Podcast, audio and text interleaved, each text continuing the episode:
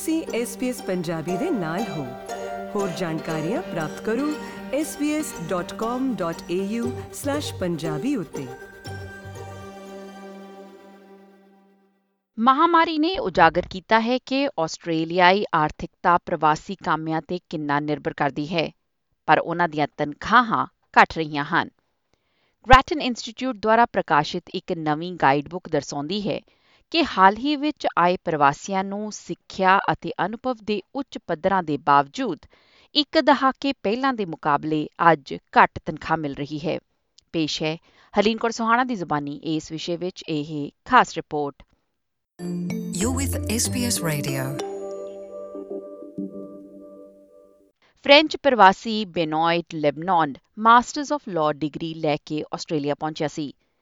ਪਰ ਉਹ ਜਾਣਦਾ ਸੀ ਕਿ ਉਸ ਦਾ ਉਸ ਦੇ ਸਾਬਕਾ ਰੁਜ਼ਗਾਰਦਾਤਾ ਨਾਲ ਅਨੁਭਵ ਵਿੱਚ ਕੁਝ ਵੀ ਕਾਨੂੰਨੀ ਨਹੀਂ ਸੀ ਉਹ ਕਹਿੰਦਾ ਹੈ ਕਿ ਉਸ ਨੇ ਹਰ ਰੋਜ਼ ਓਵਰਟਾਈਮ ਕੰਮ ਕੀਤਾ ਸੈਂਕੜੇ ਬਿਨਾਂ ਭੁਗਤਾਨ ਵਾਲੇ ਘੰਟੇ ਉਸ ਦੇ ਆਸਟ੍ਰੇਲੀਆ ਵਿੱਚ ਰਹਿਣ ਦੇ ਅਧਿਕਾਰ ਦੇ ਉਸ ਦੀ ਸਪਾਂਸਰਸ਼ਿਪ ਨਾਲ ਜੁੜੇ ਹੋਣ ਕਾਰਨ ਉਹ ਕਹਿੰਦਾ ਹੈ ਕਿ ਉਹ ਫਸਿਆ ਹੋਇਆ ਮਹਿਸੂਸ ਕਰਦਾ ਹੈ You're not really allowed to leave. You're not really allowed to, you know, find a job with, with higher pay or better quality because because of the conditions of the visa. So um, it became very daunting and, and you know started cycling into sort of a depression, anxiety phase.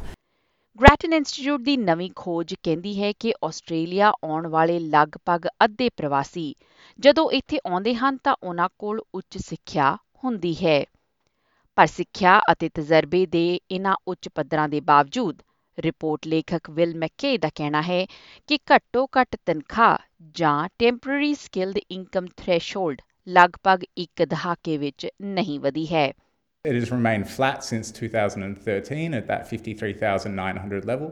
So we've seen more of Australia's temporary skilled migrant group come in working in relatively low wage jobs for this specific amount.